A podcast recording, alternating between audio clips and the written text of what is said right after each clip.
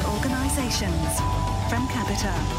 Hello and welcome to a podcast special from Capita looking at how automation will impact work in the future. I'm Rick Kelsey and I'm joined by two guests to discuss this topic. Lynda Gratton is Professor of Management Practice at the London Business School and a leading expert on the future of work. Hello, Lynda. Hello, great to be here. Good to have you. And Ismail Amla is the Chief Growth Officer at Capita. Hello, Ismail. Hello, excited to be here. You've been here before. I have. We're at the Southbank Centre in London for the launch of Capita's new research study called Robot Wars or Automation Alliances People, Technology, and the Future of Work. Lynda, you've worked with Capita on this detailed study. What's new and important for you about this research then? Well, I've actually been working in the field of automation for over a decade, but what is new and important about this study is that rather than surveying managers about their feelings about it, we actually went out and talked to people all over the country whose jobs were being automated about their feelings about it. And I think for me, the really positive message that this Capita report shows is that people are curious mm. about uh, what's going to happen to them.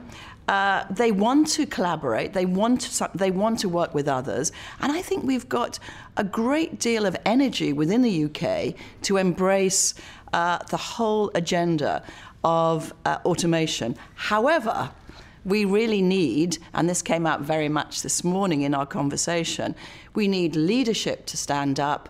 Uh, and we also need governments to play a role. Curious is an interesting word, isn't it? Curious, not worried. Well, uh, Curious is sort of worried. Uh, people are anxious about the future. Um, surveys have shown that. But what came out in our conversations with people is that they often are very positive about automation. It's taking the routine, boring parts of their work away. Um, and they're curious about what's going to happen in the future. But what they obviously have to do is either upskill to do the bits of the jobs that machines don't do, or they have to reskill to find a different type of job. And that upskilling and reskilling agenda is an enormously important agenda for the UK. Ismail, so obviously it's an important piece of work, but why is Capita specifically looking at the issue? Well, if you, th- if you think about what's going on in the world right now and the impact of technology on changing the way in which we live and work, you've got to accept the fact that you've got to get into dialogue with the people that this is going to most going to impact. And as we think about how this this dialogue has gone on so far, we know that this is the narrative of technologists, it's the narrative of people in the board, but the people it impacts is almost an afterthought. And I think the reason for us this was so important is that we wanted to take the stance which said actually we've got 65,000 people, this is going to impact to a lesser or a larger degree, a large number of them. And if we're going to live to our purpose, which is to better, create better outcomes, and better outcomes for our employees is one of them, we need to get them engaged in this debate. And the work that we've done with Lynda has been critical in creating a different type of research, which is more focused on listening rather than just observing what might happen. Um, and both of you, really, automation is going to change how we work, obviously, in the future. But how important is it for business to focus on this future immediately now? Because I was thinking about this before, and you know, we were talking about automation 20 years ago, and we thought we'd potentially be further ahead today than we are, but maybe we're not. Well, I think you know a lot of automation has happened without you even noticing. Mm. Uh, you know, so in our in our private lives, we use platforms all the time to to, to, to get a car, to have a massage, to have our hair done, whatever. So actually, I think quite a lot of automation is invisible. We're so used now to talking to bots, we don't even know we're talking to a bot. Um, I think you're right, though, that the future of work is now. Ismail, do you want to come in on that? Yeah, I mean, I think it's a dangerous thought to think that actually we're not where we thought it would be. I think we're exactly where we thought we would be. And I think there's a danger of us being in denial and ignoring all of these signals that Lynda is talking about, which tell us that the world is a very different place. And actually, if you really want to think about how do we compare, or are we where we thought we should be? Don't fear it. Don't fear it. And look across the world. Look at what's going on in the Nordic countries. Look at what's going on in the emerging countries where they don't have any of the old technologies and they are instantly going to all of these new ways of working and living. Next, we'll dig a little deeper into the topic and get the thoughts of some of the business leaders here.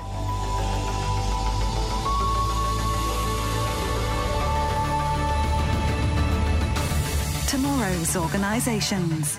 So, Lynda, in your view, what's the main takeaway from today's research?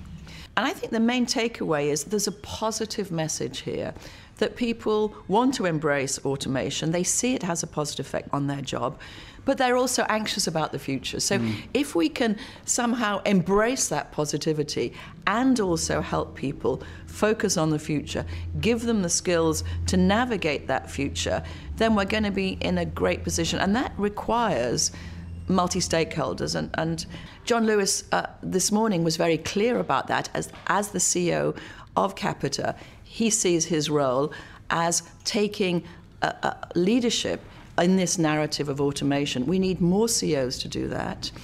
And we also need government to step up in terms of supporting both understanding, mapping the future, and also providing people with the tools to, to actually make that transition. So, this multi stakeholder approach is going to be absolutely key. Ismail, there's also been a panel discussion here today. What were the, the main themes for you to come out of that? Yeah, I think the, the, the thing that I was really excited by and, and I think reflecting on was this idea that Lynda's talking about where the people whose jobs are being affected are saying, we are open to this discussion, we're excited by it, albeit we have some concerns, but they're also starting to establish the conditions under which they will collaborate. That's what I heard. And what I'm hearing is that they're saying, but you, Mr. Employer, need to think and talk to us and think about our employability and our skills. Mm. And I think this is going to be a catalyst to a really rich discussion on how do we engage you in re engineering the corporation. So, training. Training, right? Re engineering the corporation. So, what does the new capital look like, for example? And in return, we have the responsibility to make you employable and skills, all sorts of skills, hard skills, soft skills, networking opportunities, whatever it might be. And I think the net net, I'm really excited because the net net of it is we're going to get a bunch of people who are going to be upskilled and reskilled and actually add more value and themselves be in a better place than when we started. Because that's it, isn't it? People are, are scared that they won't have the skill. Correct. That's exactly what they're scared of. Uh, we'll return to our conversation in a moment, but earlier we caught up with some of the attendees here to get their views on the research. I think what what I've taken away is actually the, the, the need to kind of mainstream this to make sure that Capita is not a one-off company and how we can actually embed that in other organisations. Um, it was really, really interesting, especially to hear around the points of social mobility and how um, businesses are going to have to take a leading role in upskilling students and those in those areas to make sure they're not left behind in this massive revolution that we're going to go through. What today's restated to me is the importance for dialogue and cooperation between employers and employees to come to a outcome that serves both communities. It's great to see Capita leading that example and taking that ownership and responsibility uh, for shaping that change. Um, there is a lot of uh, resistance from others, so it's great to see this example that Capita is uh, providing here. So, a variety of lively comments there. What's your kind of response? You, you must be pleased with that. I'm absolutely delighted. I think it's absolutely crucial that we in the UK start the conversation. There's got to be a catalyst. I'm thrilled that it's Capita. I'm thrilled that Jon Lewis, as the CEO, has stepped up and made that call for action. Uh, I'd love now for many thousands of people to involve themselves in the conversation and also for us to see across the UK the good practice that's already happening. My guess is there's already right across the UK some wonderful stories of automation. Let's hear about them. I suppose the research exposes a number of so called automation myths that, that we kind of touched on. Uh, can you give us some of those examples of those myths? Yeah. Well, one myth is that robots will destroy our jobs. There's no exact. There's no evidence of that. Actually, uh, all of us will have some of our jobs. Uh, taken by artificial intelligence or robots. Every single one of us, me, you, every single person in, that, that's listening. Um, and that's inevitable. But the part of our jobs that are left are the human parts. That might be human skills, empathy and understanding. It might be cognitive skills, um, being able to make decisions, having really great judgment. Uh, Jon Lewis earlier was talking about critical thinking as being mm. a key part. So there's a great opportunity for us to be uh, more human. So that's really a myth that we've shattered in this report. But will there be enough jobs? The second myth is there won't be enough jobs. There will be enough jobs. You know, what we, when you look at the journey of automation, or it's very easy to see where the jobs are going, but it's always impossible to predict where the jobs are coming from. But what we know is technology always creates more jobs than it destroys. So there will be new jobs, but they'll be different from the jobs now. I suppose you can see where people might get, you know, people t- talking about in the study talking about automation anxiety and even if you expand it out a little bit if you're a 21 year old hairdresser in Hull you're thinking well how's this going to affect me I'm totally with Lynda. I think there will be more jobs, there will be new jobs, there will be hundreds of thousands of jobs. What, what I hear from the reaction from the attendees is almost a sense of relief, which finally we're talking about something that is critical to the future of this country, not even individual companies. But I think what um, what's really important, Linda, to your point is, but how do we get this hairdresser from Hull and get her or him to understand what jobs are available and what the path is to reskill and upskill to these new opportunities? Well, well actually, funnily enough, if you look at the, uh, you, you, can actually measure every single job at the moment in terms of its automation potential. Hairdressing doesn't have any. I mean, there will always be hairdressers. there is currently no robotic hairdresser that's available. Safe skill. So I would say yes, stay being a hairdresser. it's a really good job. Um, do you think there's a prevailing view in business, though, that upskilling should be inclusive for everyone?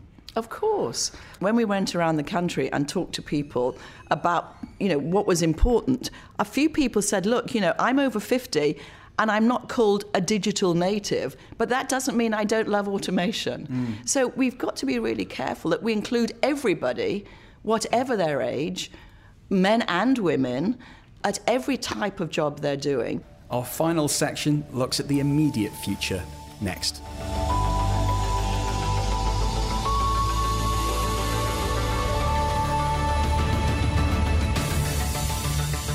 So, Lynda, we know that 72% of business leaders believe that the transition to a hybrid workforce is the biggest challenge they face over the next five years.